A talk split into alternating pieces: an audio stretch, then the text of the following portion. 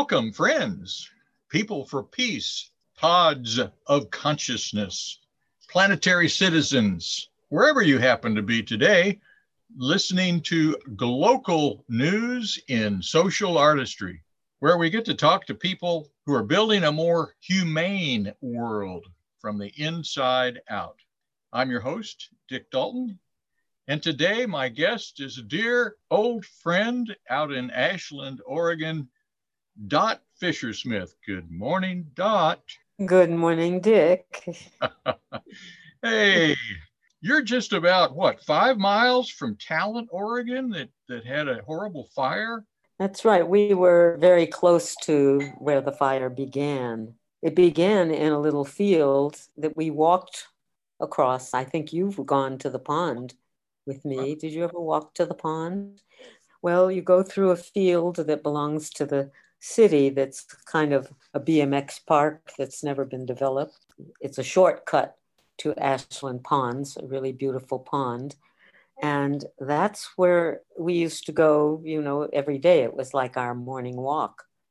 And that is the spot where the fire started. And because there was a raging wind blowing from the southeast to the northwest, it was as if it was aimed at the mobile parks and the farm workers' home areas in Talent and Phoenix. It just raged through there. It started there, and afterwards, I walked across that field and it stopped right at the edge of the field where the houses next to it, at the fences of the backyards, of those houses and it missed them and it went right along bear creek and uh, all around the pond and all up the greenway where the bike path goes and straight you know up highway 99 right through talent and phoenix and just destroyed thousands of homes and people barely got away and it was it's a tragedy and i'm still hearing daily about friends that i didn't realize lived in that path and lost their homes. Part of my problem here is we just don't have anything close to that situation. And I would like to feel more empathy, but I, I just, it's just so hard to realize the, the depth of, of what's going on there. Well, you know, you can look at pictures and get a, a sense of it, but it's there's nothing like actually seeing it or walking on the hey, Dick, you were there when our house burned down in Wolf Creek, so you know you you knew what that was like. Yeah, good point. You were young and foolish though at that time. So. yeah, that was uh, 1970. 50 years ago. 50 years oh, ago. Yeah. Yeah, it was my father's birthday, December 13th. Oh my. So yeah. you and I go a ways back. Uh, I, yeah. I'd like to briefly tell our listeners that my first trip to San Francisco by air was 1968 in January, and I had orders to Vietnam.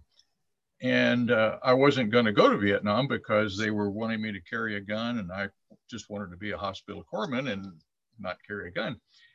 So I was told to, to visit the War Resisters League office down on Market Street, which I did uh, immediately after I, I, got in settled at the base, Treasure Island.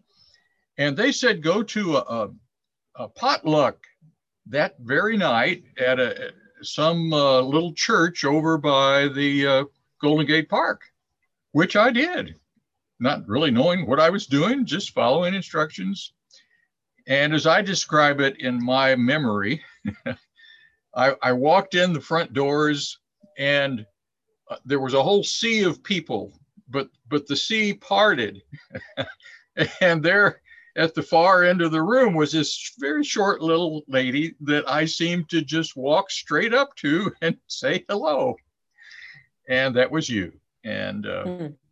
you were there as part of the War Resisters League support. It's so interesting. Mm-hmm. Yeah.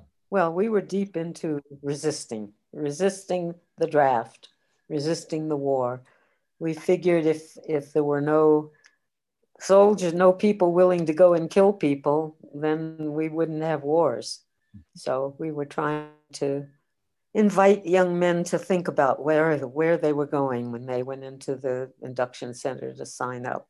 And then people like you who were already COs, you were a conscientious objector, right? Not CO officially. Status. When I got drafted, uh, I was in Chicago when my dad called and said, You got your draft notice. I was on my way to Yale Divinity School and I was sure I had a deferment wow. for that, but I evidently did not because I got my draft notice. So I went back home and talked to my dad and we decided I'd volunteer for the Navy.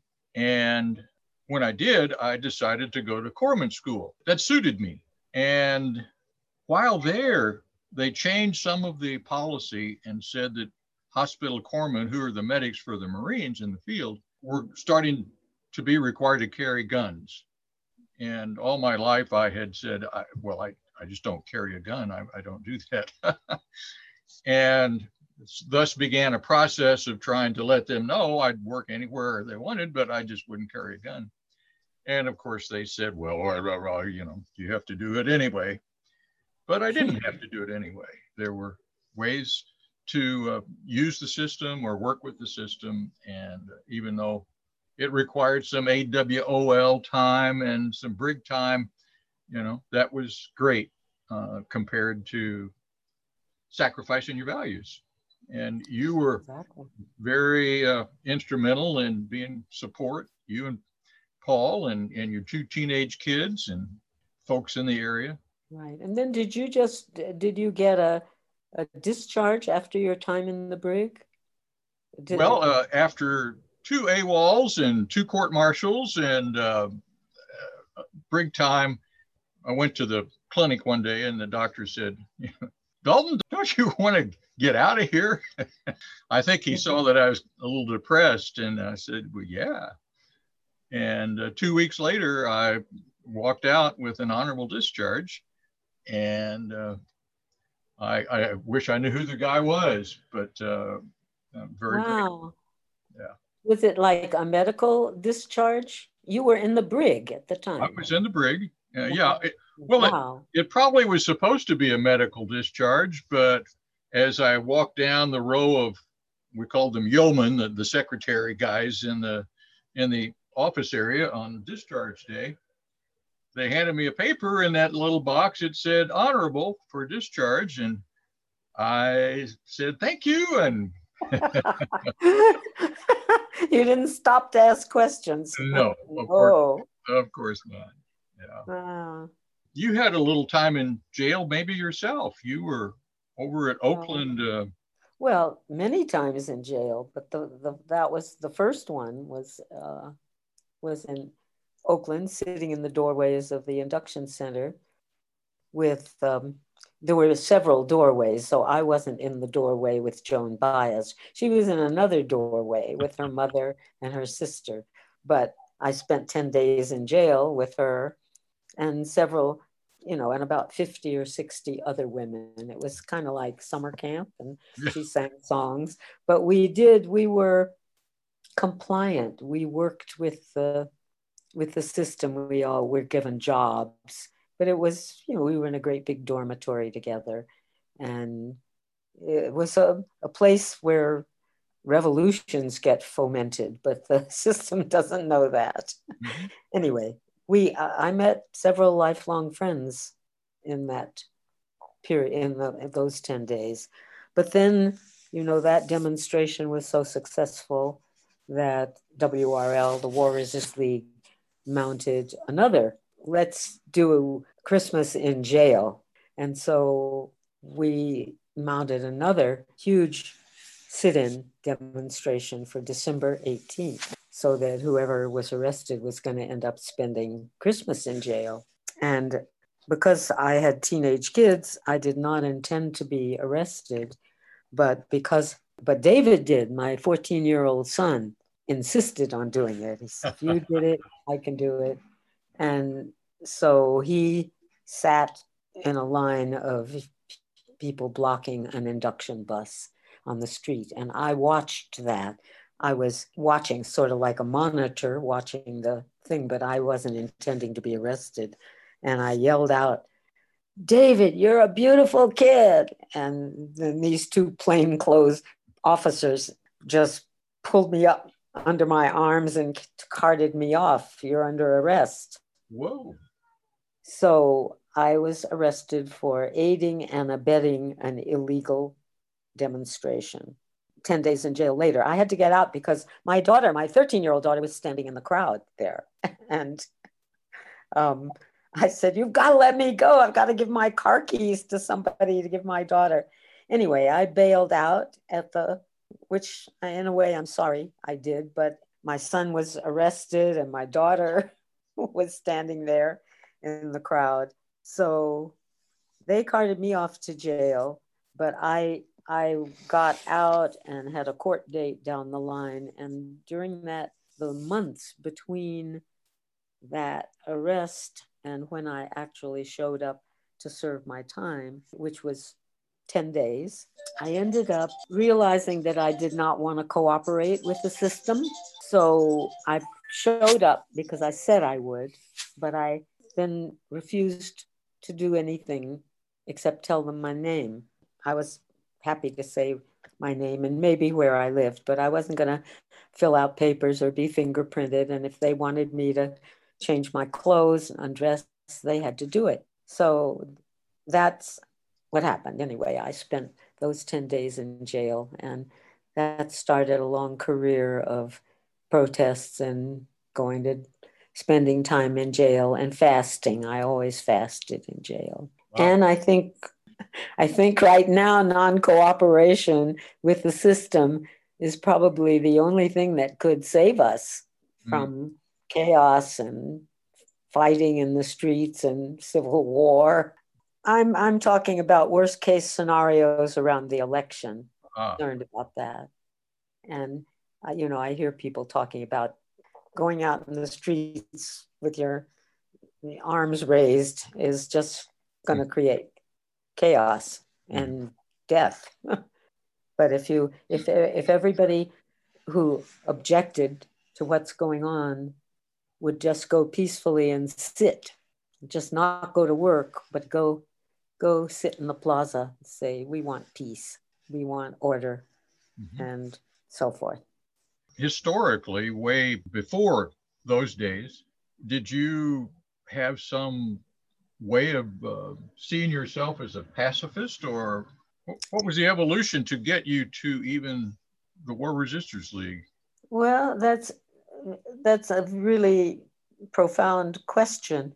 Um, I mean, the immediate thing was that that Paulo Bluda had found the War Resisters League and and gave me the the obvious uh, intro to it, which I've already said. Like if the, the place you follow things back to the source, and the way war happens is that there are people willing to go kill people Mm-hmm. So if you can stop that stream of young men, then that's a way to stop war very mm-hmm. directly. But I don't know. I think because I had a big brother who beat up on me, who teased me and tormented me all through my childhood, he also loved me, but he treated me like a possession or like a bug, something he could push and poke. And I was in a double bind because if I told on him, as we said as kids, then he would get whipped or punished. And I would feel hurt. I didn't want that. So I took the brunt of it. Uh, but I don't know why I was that way, except that I grew up that we were in the South and I knew that that segregation was wrong and I always felt empathic with the colored people and the poor people and the downtrodden. I remember when Gandhi died, I took it very personally. And I don't know how I knew, but I just did. I just, from as far back as I can remember, I didn't like violence. Oh, I remember seeing, you know, the Chinese Japanese war was happening in the late 30s. And I remember seeing of a little baby, of a like an infant, on the railroad tracks in a total scene of devastation. And it was horrifying to me. and that's war. And then Second World War, we got my brother and I got sent to the bombing and war, and I was horrified by that. I never liked slapstick, you know, people throwing pies in people's faces and tripping people, all that sort of stuff. I always felt horrible to me. So I don't know why, but that's just my nature is peaceful.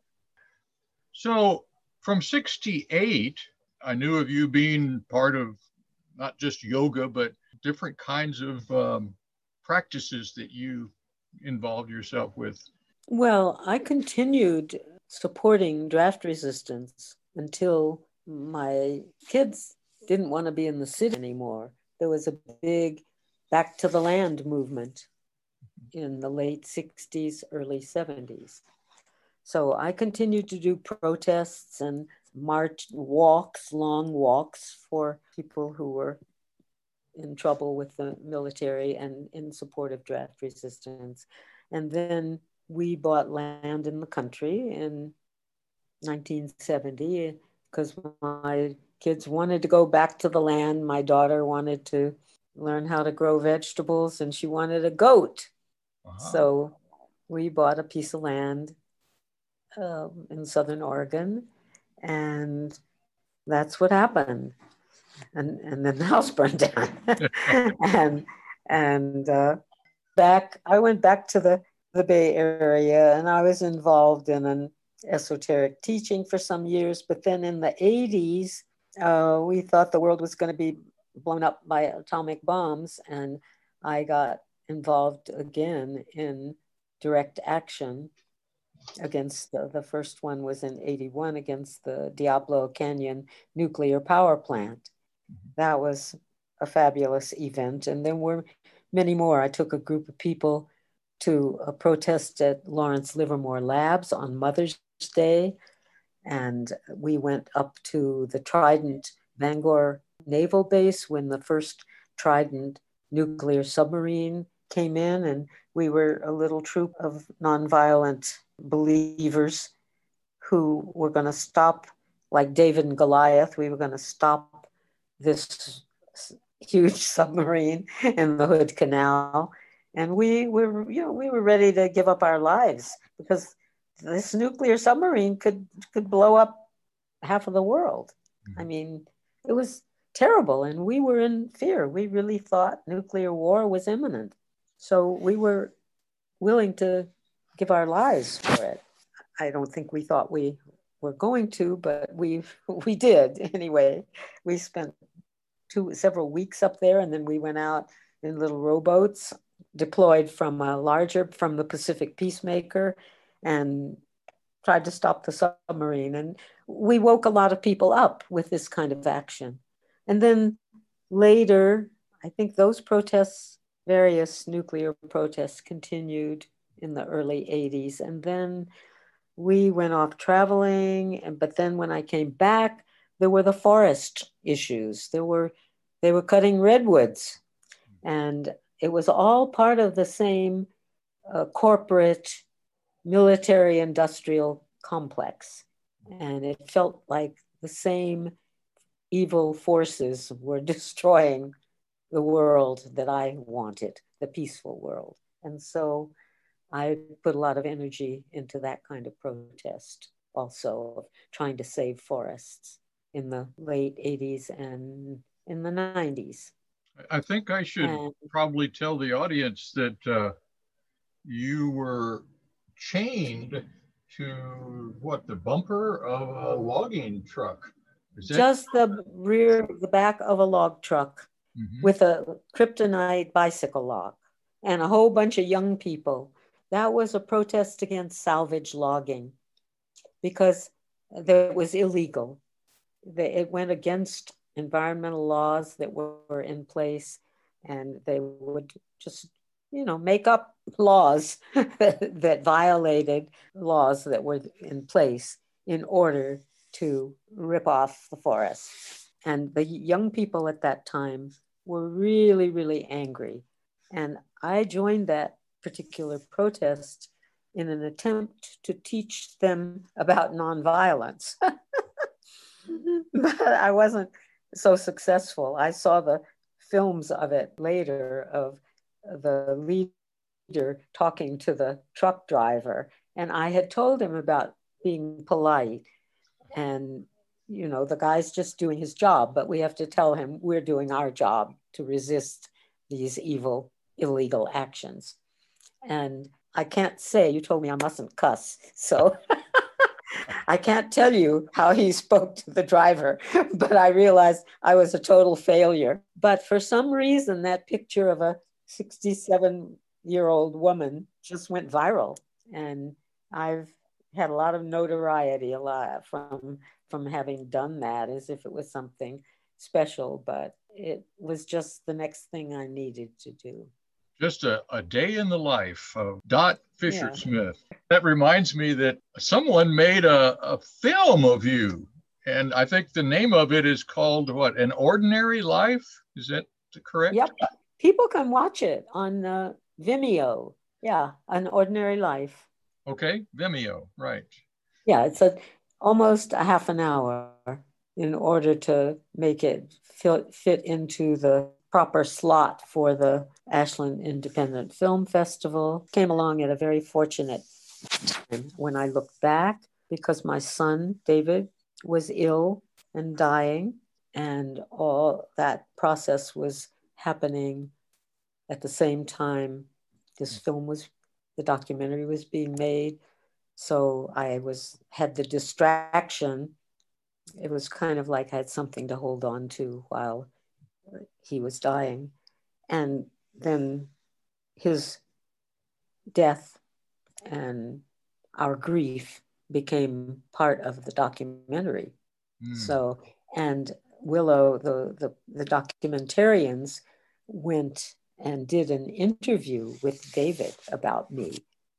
And so I have this hour long interview of David talking about his childhood and oh, wow. she was a great mother. She always said she was a terrible mother, but da, da, da. anyway, it was really sweet. So that for me, that's the best part. Oh, indeed. That, that wow. I have that. Yeah, David uh, for me was the the gentle giant of a man.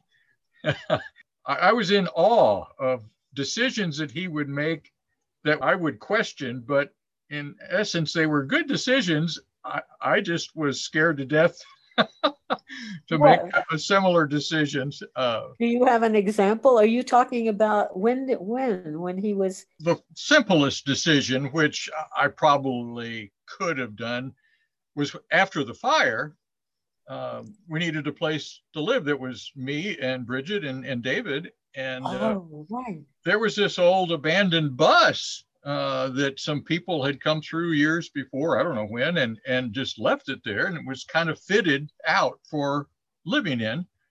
Had a lock on the back door, and the, the lock didn't last long after that. And we went in and we, that's where we lived. Okay, the, so that's the period you're talking about when you knew David. Yeah. Yeah. And then the time that uh, I don't know where the bread truck came from. That was Marilyn and, and her husbands. They drove that bread truck from Minnesota. Oh, okay. Yeah. Well, for some reason, David and I was a passenger. Uh, maybe someone else was a passenger, maybe Bridget. He drove the bread truck on this seemingly one lane logging road carved out of the side of a mountain. And we went along this narrow, narrow road, and I was like, and we were going to Marilyn's uh, place, but I didn't, I didn't understand all the dynamics of what was happening. I just remember his resolve and uh, skill in in taking on that particular project. oh, wow. And, I wonder if that was you were going down Lower Wolf Creek Road to the great to Grave Creek because Marilyn and her husband or partner Terry lived lived almost like 10 miles down that road almost at Grave Creek. Yeah, probably so. Yeah. Land. So. Yeah. I don't know how he had the truck though. That's yeah, that's the the curiosity too. But hey. great mysteries, yes. mysteries, memories past. I love that young man. So I was in and out of Wolf Creek, Oregon. Uh, you were uh, somewhat in and out of it at different times. Uh, you had a little cabin up in the the woods, and um, various things happened in your life. You needed a retreat place. Uh, anything you want to share about that? And I lived there until 1972. And gradually, that fall, that was the fall of 1970, I started taking precious things out of the house up to my cabin. So I did save a few things before the house burned down.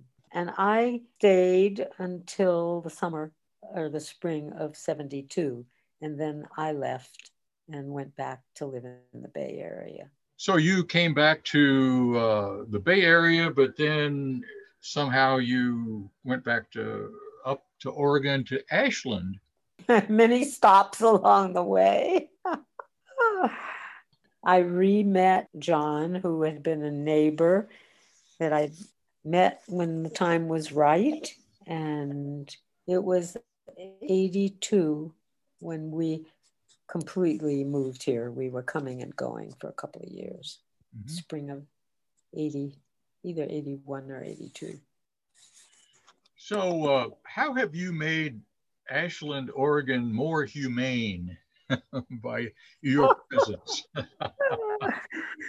well, um, we started Peace House. We started an organization we made Ashland a nuclear free zone.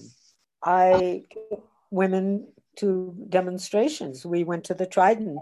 We did a lot of peaceful uh, actions, but making Ashland a nuclear free zone was pretty good, and uh, and educating people about uh, the nuclear danger and then forest preservation. But we started an organization called Peace House I was one of the a co-founder of that organization, and it was really someone else's idea, dream idea, but I helped bring it about, and we did that together, and it's still going, thirty years later, and that's a good thing. That's a good thing. Yeah, that's a really good thing. And you know i've been involved. We we did peace vigil way back then in the in the early 80s a weekly or monthly vigil where we would walk from the library down main street with candles and then be in the center of the square. I brought joanna macy to ashland to do a despair and empowerment workshop in 1986 and her work the work that reconnects was called the great turning. And now yeah. it's called the work that reconnects is still a very powerful tool for people wanting to make the world more humane. Mm-hmm. To Joanna Macy, and and is does she have a new book? You're saying called? She has. Oh, she has lots of books that she's oh, written. Oh. She has a website that people can go to that has resources, amazing documents from indigenous, from the nations on the East Coast that were peaceful, about governance and peaceful ways of living. And the work that reconnects is about making a more humane world that's based on life giving, life enhancing practices rather than life destroying practices like the global growth economy. I, I don't have her proper language in my head right this minute. My mind is too full of things. Her website is full of beautiful, beautiful writings and references to other writings and, and her writings. And there was a very recent one, a little essay by her that is will be on her website about the pandemic and the situation that we're in right now. I think her website is joannamacy.net, but if you just put in Joanna Macy, sure. you'll get her website with remarkable stuff on it. Thank you, thank you. What a great. Uh, she's a she's a Buddhist, a Buddhist scholar and a systems theory scholar, And she also, with Anita, a woman named Anita Barrows, has translated Rilke's uh, poems and written a lot about Rilke. All right. So she's very broad in her in her scholarly work, and she's very human too. she's she knows how to be angry at the right times. We were at the World Trade Organization together, and she, a policeman, was being very rude there. We were standing behind the lines, and and she turned to him and she said, "Don't talk to me like that. I'm old enough to be your grandmother." Wonderful.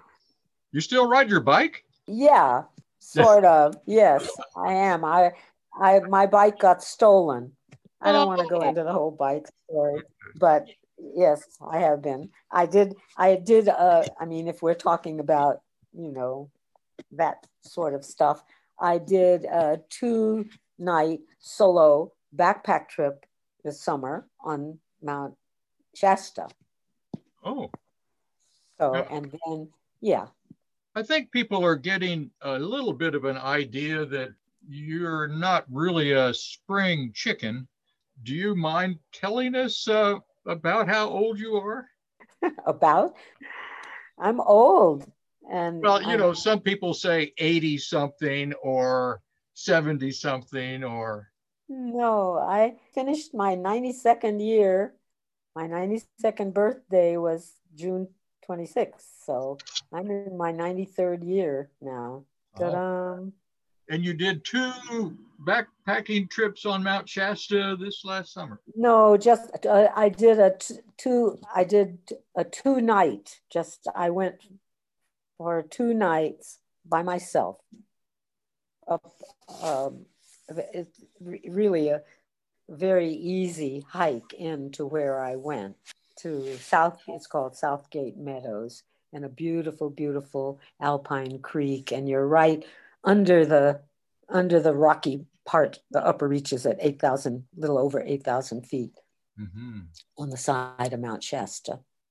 So this reminds me that you used to do what's called trekking over in uh, Nepal, Ladakh. Ladakh.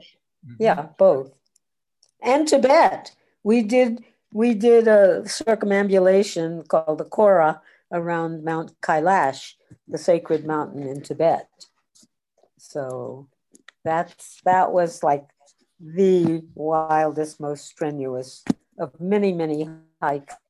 Because I worked, I did work making the world more humane, I hope, in Ladakh for um, many summers. I went and worked with Helena Norberg Hodge, uh, who founded the Ladakh Project, uh, working to help the Ladakhi people appreciate their own culture because they were they have been kind of their culture has been destroyed by by the Indian army and by globalization, you know, by corporate takeover of the world. And it's very sad because their their customs were very beautiful. So I coordinated a farm project of bringing people from other parts of the world, from the more first world countries, to work on Ladakhi farms mm. to help those people appreciate what they had. Mm. And, you know, so they weren't wanting to try to help them appreciate what they what their culture had. Kind of a losing battle against the onslaught of television and and uh, plastic and mm. all those things. So invasive. It just, uh, I do a little uh, walk uh, Monday through Friday mornings uh, in a neighborhood around the school where I taught here in Jeff City. And part of that walk goes by a new called a splash park for kids uh, that the Parks and Rec had put up. And I, I carry with me a couple of plastic bags and a, a little picker upper. Every morning, I will nearly fill up a plastic bag of litter. And this is a small little place. And wow. it, it's just, uh, if that happens in a, a beautiful little park in the middle of Missouri uh, capital, uh, it, it just goes everywhere. And right. We, we need to raise our consciousness. How do we raise people's consciousness, Dot? It's not easy. Yeah. Not easy. Have you come across any uh, particular uh, miraculous ways of uh, doing that? well, I've talked about all the no, you I think only by only by example and people seeing what how you're behaving and and uh, you know being inspired. Yeah. So I mean my my bicycle riding, I think my being using only my bike most of the time mm-hmm. for local errands and stuff. I think that was a huge teaching because people know me and they say, "Oh, you're so inspiring," and it was it's a very strong message mm-hmm. about using your own power and not depending on fossil fuels, and anything that you can do uh, that are visible like that. I mean, I think riding a bicycle and walking to do your errands instead of driving is one really big thing that people can do.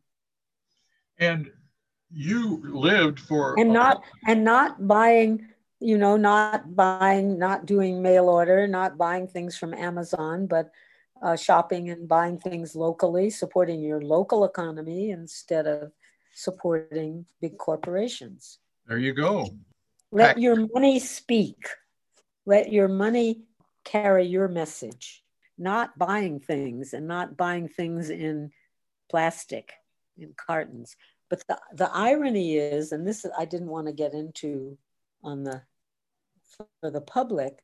Um, I'm just appalled when I think about not just this facility, this senior living facility, but all over the country and probably all over the world, where people aren't eating in the dining rooms because of the pandemic and meals are being delivered to people's rooms in and styrofoam and plastic and mm. the garbage is just you know it's horrifying mm. it's just horrifying mm. and, and where does it where does it go the dump the landfill but like in volumes like you know a hundred times worse yeah. yeah because each institution is doing 10 times the garbage that it used to Right. And nobody, everybody hates it. Nobody likes it. But there's nothing, you know, the following the rules. I think your words are um, striking the heart of many of us. I hope so. In the in the end, that's all we can do is live our lives in the, in the most righteous way that we know how and that we can do. And talk to other people about it put your money in the credit union don't just avoid avoid uh, evil you know avoid uh, profit making endeavors and go for life enhancing endeavors. Put your money where your mouth is. I i forgot to mention or ask about a little period of your life when you would put on a an amazing outfit at a Buddhist, I'm not sure what the building is called, ashram, and you No, no, no, no, Zen center. Zen, well, that's Buddhist, a Zen Buddhist, right? Not very ashram is in the Indian in other other traditions. Okay. I stand corrected my my lineage is the Soto Zen in the Japanese tradition of Zen Buddhism. You took me to some kind of a practice in Mill Valley, California, where I went in and sat quietly, and a, a man went around with a stick and uh, encouraged people to stay focused. well, well, that's a tiny little fraction of, of what the practice is about. So uh, I don't remember taking you in Mill Valley. Uh, yes, uh, maybe maybe San. Uh, Patricia. I'm not sure, but one of you got me to this place, and it was it was interesting. Um, and then I visited you in Ashland, Oregon, when you were. There's a name for your role uh, in the Zen um, sitting that uh, was done at at the place in Ashland. What what was your role? You were the not the docent, but uh, no, no. It's it's the title. The Japanese word is ino. I was the person who took care of the meditation hall, of the ah. meditation space. Mm-hmm. Yeah, but I also that job included being there at five thirty in the morning in my robes, in my meditation robes, a black robe that you called an outfit. it was my it was my robes. So I I had to be there at five twenty-five, I think, and be prepared to open the Zendo. The sitting place is called Zendo. Zendo. Um, mm-hmm. Zendo. Yes. The the place of doing Zen, okay. the Zendo, and um, and welcome the priest when they came and welcome the students and then you know just be in charge so i had to be sure there was incense and candles and everything was in its proper place mm-hmm. and that that was my job for like a almost two years big commitment and that was just before going to do the Kora around to do the trek around Mount Kailash. And when I did that, came back, I knew, I knew I had sort of done my PhD in Zen to, to get myself over that 18,500 foot pass. Wow. It was very strenuous. And uh, so I did continue sitting for with the Zen Center for another year and a half, maybe, and then I decided I was I didn't want to be part of a formal organization anymore, mm-hmm. so I left, mm-hmm. and I just do my practice kind of secretly in the world, not secretly, openly, but not, you know, not. I don't wear robes, mm-hmm. mm-hmm. and I don't. I don't call myself a Buddhist. I mm-hmm. don't. I don't like labels. Okay. And uh, as you're speaking, I'm visualizing a row of women on the main street in, next to Lithia Park. Right. Women in black. Women in black. Yeah. We did that for quite a few years. Every Friday from 12, we would stand on the plaza wearing black in silence. yeah, that's a very strong statement. I think putting your putting your body somewhere, I, I would encourage people to be creative because there's many different things. Each one of us may have some particular thing we're concerned about, like trash or styrofoam or something else for somebody else. Um, peace, and you think of a way to express that in words. I mean, people, I'm thinking of Fran Peavey, who went to uh, Moscow and sat in the square with a sign that said, American, willing to talk. And I've often thought of going and sitting in the plaza with a sign, whatever your thing is that you want to say or ask, um, or, you know, put up leaflets or there's there's lots and lots of visible ways that you, people can express their concerns. Mm-hmm. And there's all the very personal ones, like just examine what you where where you put your energy in the world. What do you want to support? Take care of poor people, of people with no homes.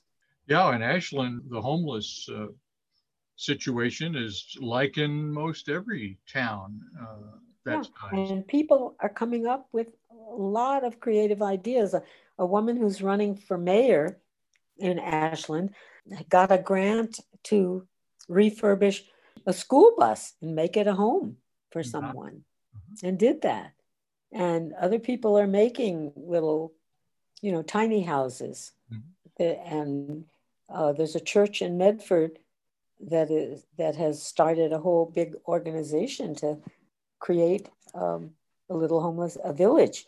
So a lot of good things are happening, along with some unfortunate things, because a lot of the unhoused people were living along the Greenway, who and have no place to go since the fire destroyed that area. Mm. So that's big issues here. We have lots of big issues about affordable housing, you know. So, have you uh, come across Phil Johncock in Ashland? Oh yes, yes. He he was he sort of at one point came in and was was very much part of the the shelter program of the that the churches were doing. Yeah, and I don't know where he fits in now because we in Ashland finally managed to get uh, one place, a church out a little out of town. So our capacity in Ashland has improved a lot as far as taking care of the unhoused people. And whether he's still involved in that, I don't know. Well, I met I met Phil through uh, Jean Houston, who lives in Ashland. Uh, I figured, yeah. Mystery school and social artistry work, and uh, he uh, moved to Ashland himself just uh, at the time that you say he started working with the shelters. Oh, I wish I had known that. I would have told him we were buddies, you and I. yeah. well, I haven't been, yeah. I just got an email from him today, so I'll let him know about this. Uh, uh, oh, good. Opportunity to listen to you. yeah, we he was very busy. Uh, I went to several meetings at the library when he first uh, took over that mm-hmm. that coordination job. Um, and I was I used to do overnights at the shelter at the Episcopal Church and at the uh, community center, uh, Pioneer Hall. Uh, but uh, that's like I haven't done that for the last couple of years because John's my husband required more attention than I anyway, and our whole life situation changed. So, so Dot, uh, there used to be a, a yurt that uh, was somewhere around your house there in, in Ashland. And, as I recall, you took pieces from that material that the yurt was made, a canvas kind of material, and you started doing artwork and have created a, an amazing array of uh, pieces that uh, you had an art show in, in Ashland. Can you talk a little bit about the inspiration for the style and the process that you use? okay, I've I've written so many uh, uh, artist statements about that, uh, and I I have uh, one of the oldest ones on the wall here that that I actually sold from that first show I had, and actually, some of my work was going to be in an exhibit at the Schneider Museum on the university campus this spring. That's one of the tragedies of the pandemic, that it was going to be a big gala, whole summer uh, exhibit on um, celebrating Siskiyou National Monument. And my work, I was going to have a whole room in the back of the thing, and it all got condensed gradually it was postponed then it was then it was went virtual and and my work he only chose five pieces of mine and it was they were terrible he had taken the pictures um, when he first came to our house to look at the work uh, to see whether he wanted it and told me he was going to use it. And he, but he just took snapshots. You know, I mean, he took pictures, and that was all he had then to put in this exhibit because the pandemic. It was the early anyway. So it was a huge disappointment mm. for me. You know, not to, to have that. That would have been wonderful. So just um, and I've gone over this so many, so many millions of times. Um, the we had to put a new cover on the yurt because the cows broke a hole in it, mm-hmm. and the this canvas had beautiful markings from nature, from the wind and moss, and it was beautiful. And I only I started making hangings just with quotes, with Zen quotes on it, and gradually I started playing with putting stones and other collaging pieces on it. And then then i began to to to see mountains and rivers and nature coming out of the canvas. And i just started teasing shapes out. And uh, and it felt later i called i called that work um, innerology because it felt like I was had had taken in with my eyes the beauty, all the shape of nature, and eaten them, consumed them, and assimilated them into my body. And then they came out through my fingers and my eyes, bringing uh, bringing those shapes out of the canvas. So that they're abstract, but they're not. They're they're mountains they're mountains and hills, but they're also rocks and grass and clouds and everything. So and you used brushes? A huge meditation. It's a meditation. Mm-hmm. So you used brushes? Uh... No, no. I happen to have a a huge uh, set of French pastels from probably around 1900 um, that were John's grandfathers or grandmothers, mm. and they were their portrait pastels, French portrait pastels, and that's what I had, and that's part of. Oh, maybe I could have should have said more about that about waste not want not you know i don't buy things i i don't buy art supplies i use what's around so this is what i had who, whoever used pastel on canvas? Nobody but me. But that's what I had. And colored pencils. I had colored pencils. And I had pens. So is ink? Oh, and pencils. Graphite. A lot of graphite. So I gradually teased the shapes out that just they're there and I watched them appear.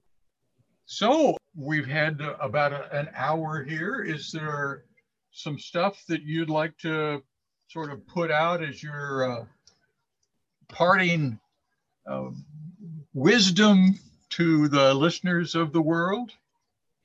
I think I've said it all, Dick. I think I've, I think I've, I've, I hope that I've said clearly. We, it's from, I love your phrase from the inside out. And I think that's how it has to work.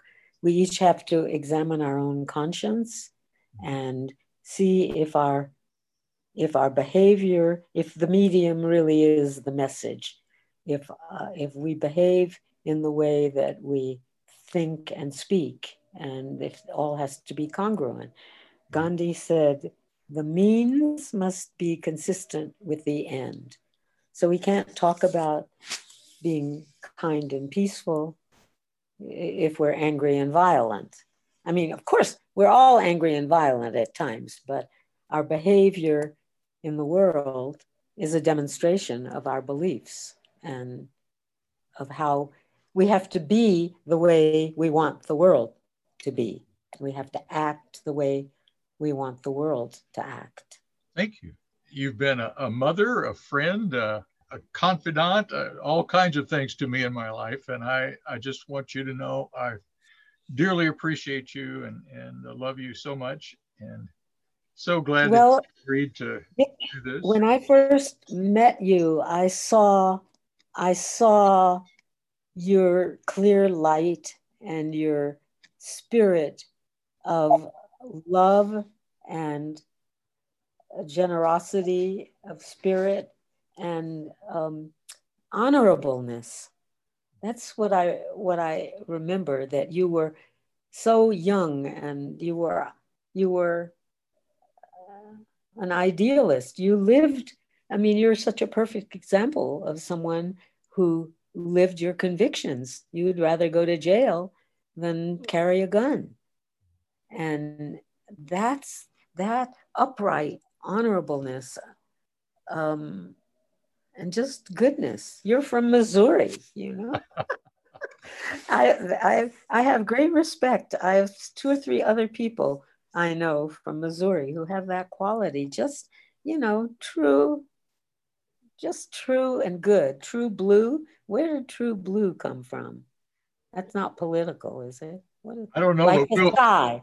Must be true blue, like the sky. Our sky here is sort of pale, pale gray, smoke, smoke oh, colored. Oh, wow. But anyway, you, that's how I've always seen you as somebody who is like upright and honorable and loyal and true and a real friend. Thank you, Dot. Yeah. Indeed. So, with that, I will say to the listeners uh, remember, friends, wherever you are, that is your world. Hmm. Please leave your world cleaner, more peaceful, and more loving than you found it, because if it is to be, it is up to us. Take care and talk to you soon.